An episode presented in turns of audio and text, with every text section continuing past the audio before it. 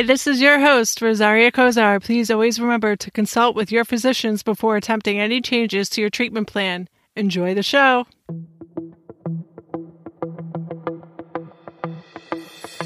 Hi, and welcome to Living with Scanxiety. This is your host, Rosaria Kozar. And just as a reminder, this show is to help you with your child's new cancer diagnosis. Today, I have with me a pediatric oncologist, Dr. Allison O'Neill from the Jimmy Funds Dana Farber Cancer Institute, located in Boston, Massachusetts. She is going to discuss the ins and outs of scanxiety and a little bit about which scans are which and why doctors use them. While not every scan is used in every treatment, you might hear about one and wonder what is it? Dr. O'Neill is not only a researcher but also works directly with patients. Currently, she is making progress in studying pediatric liver cancers. She was noted in Wikipedia as one of the notable graduates of her medical school, Albert Einstein School of Medicine in New York. She is in numerous videos on YouTube discussing her research aims, her passion as a pediatric oncologist, and she is an advocate for young women who want to enter the field of medicine. So it is my privilege to welcome to my show Dr. O'Neill. Thanks so much. That was such a kind introduction, and it's it's really a pleasure to be here with you today. It's truly an honor. Um, and I wanted to start off with a little bit of your backstory. Um, why did you choose pediatric oncology? Um, it's a great question. I always knew I wanted to be a pediatrician, although I was drawn to patients that had, that had more medically complex problems, and certainly drawn to families um, that were going through much of the same. I also knew that I really wanted to work in a field with longitudinal care, such that I got to know patients and families well um, and got to share with them a special relationship. So I still remember when I was in medical school, uh, the program I was training in at the time had pediatric patients with a multitude of different medical problems next door to one another. So there weren't they weren't separated by specialty or by floor per se. Um, and I had cared for a number of children with pretty standard pediatric diagnoses, which, um, while certainly a, a, very pleasurable experience, uh, they contrasted sharply with children that were much sicker in my mind. I I derived from children with complex diseases, particularly cancer, such um, a source of strength, inspiration, uh, courage. I, I never interacted with patients that were so young that really understood that array of emotion.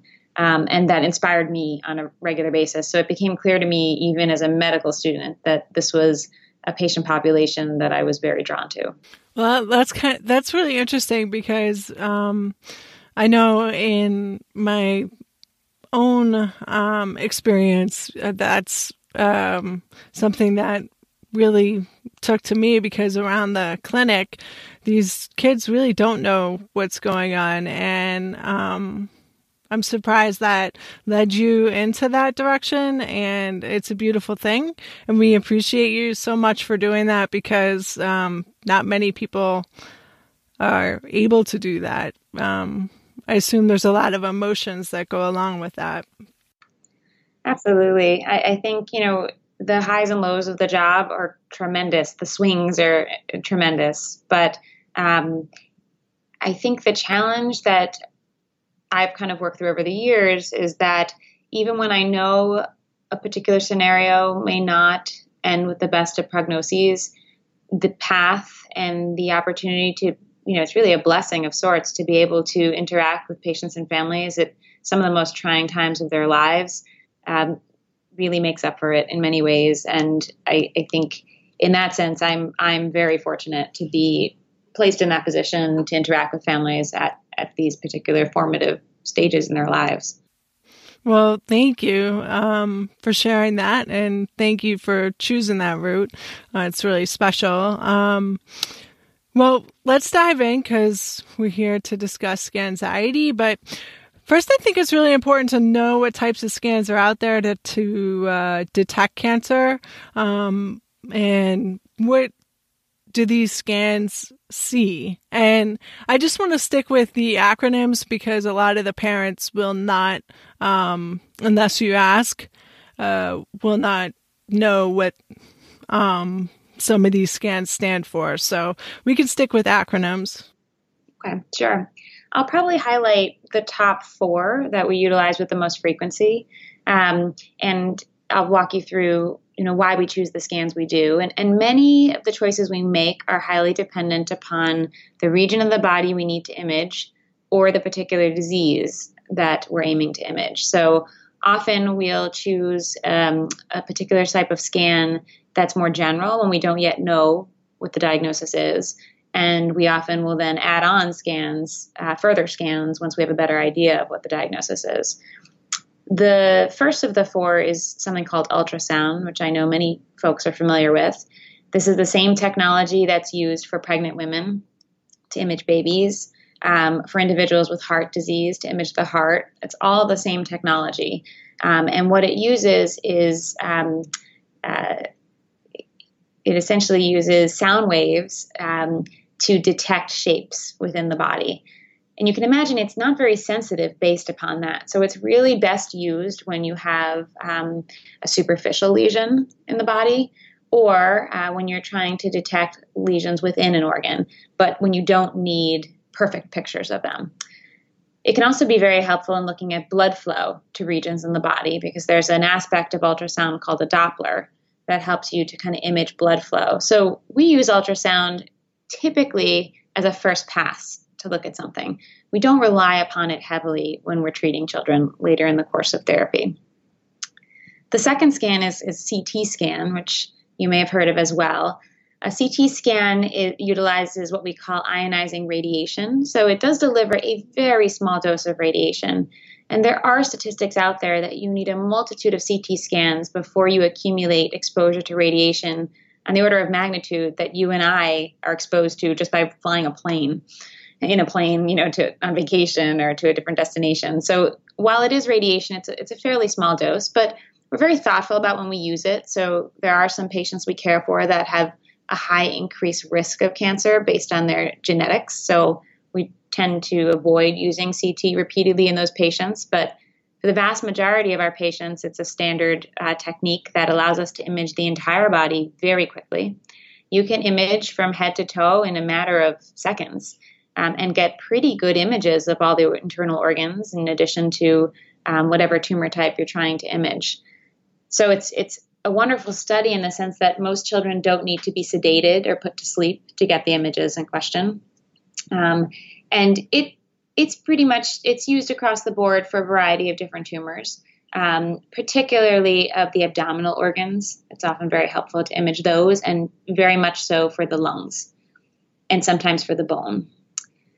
Um, the third type of imaging study is an MRI. Now, this study doesn't deliver any radiation. It's um, the images are produced by magnetic fields, um, and the images are exquisite in terms of how beautifully you can see different parts of the body, tumors if you're imaging tumors, soft tissue, um, uh, tumors arising from bone, soft tissue or organs. It really is a one of our favored studies for many parts of the body, and yet it's difficult to obtain because often the images take over an hour um, when you're looking for the sensitivity you need. So we reserve this study for only certain circumstances. Um, sometimes in a preoperative period, we'll obtain this, or depending on the tumor. Um, and children certainly need to be sedated for this because the study takes so long and can be a bit anxiety provoking because the machine makes a loud sound um, or the bed that they're on is uncomfortable. Um, so, you know, they're certainly more complex. And finally, the, the last scan we use with frequency is something called a PET CT scan. So a PET scan um, is utilizes a, an ionizing or an isotope, I should say. So it's a radioactive particle that is bound to or goes directly to a tumor site. So for PET, it's bound to sugar. The isotope is bound to sugar. So the um, sugar probe will go to parts of the body that are metabolizing things the fastest, and those happen to be tumors. They also happen to be the brain and the heart.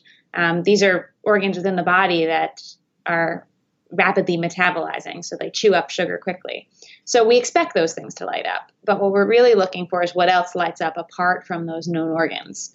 And this can be an extremely helpful study because it can look at the whole body all at once. So it can tell us not only whether the primary tumor lights up, but whether there are tumors in other aspects of the body as well.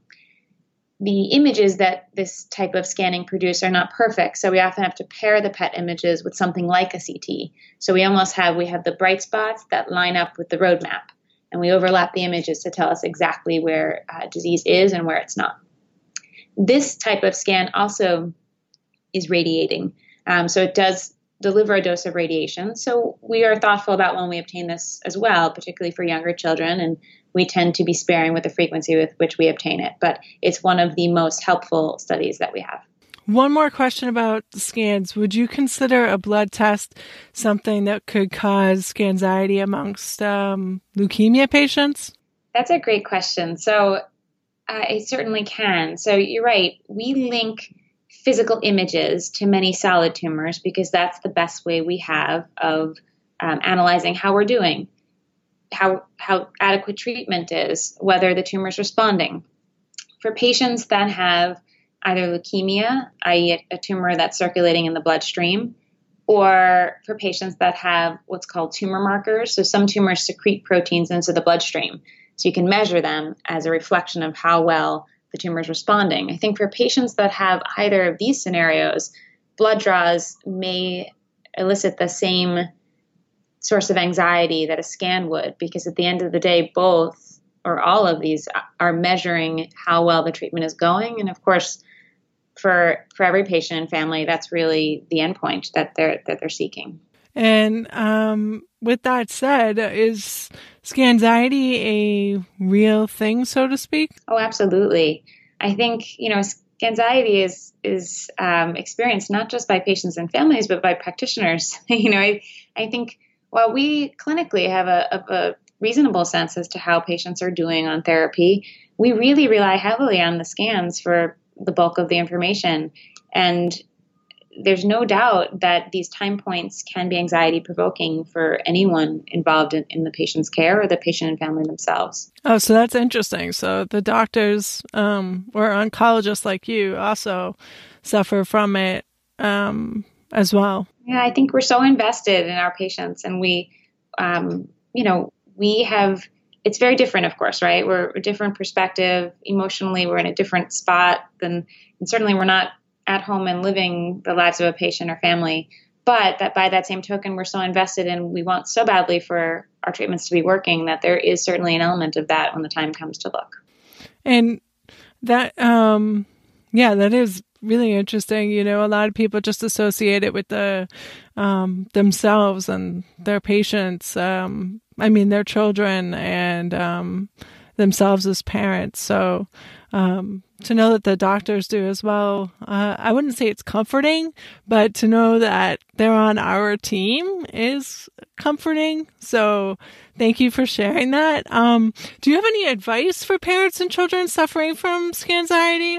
I think it, I know it's challenging. Um, I would probably encourage um, patients and their families to talk to their provider leading up to the scan with more frequency.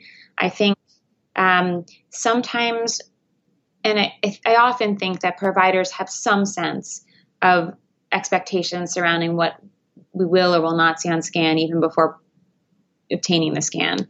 So, and I, I, know it's hard to to talk about it more leading up to it, but sometimes that can offset some of the anxiety, such that it's not one single snapshot in time that determines um, all sense of um, hope or or really dictates the emotional context, but can be a series of smaller conversations leading up to the scan, such that not to extend the anxiety per se, but to alleviate some of it in the sense that um, you can be more prepared about what the results might show. Okay. Um, that's good to know. And, um, oh, to that too, you know, we're we're remarkably resourced in our clinic to have so many, um, such a large support staff.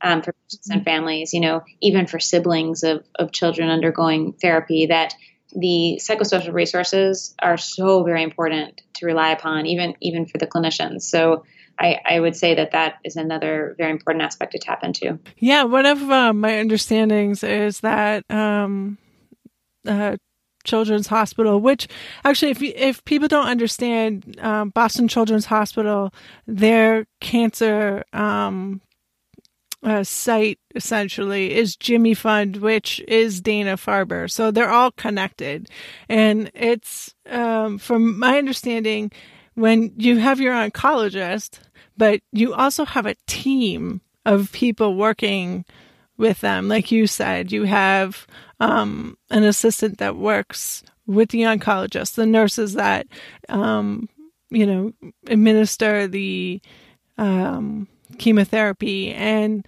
then you also have the clinicians and um, other types of um, support staff. That's that's right. You know, we're a unique center in the sense that we're two institutions, but we operate under the umbrella of one large program. So um, it's really termed the Dana Farber Boston Children's Cancer and Blood Disorder Center. It's a bit of a mouthful, um, but that's right. So any cancer patient that is admitted to the hospital is admitted to Boston Children's.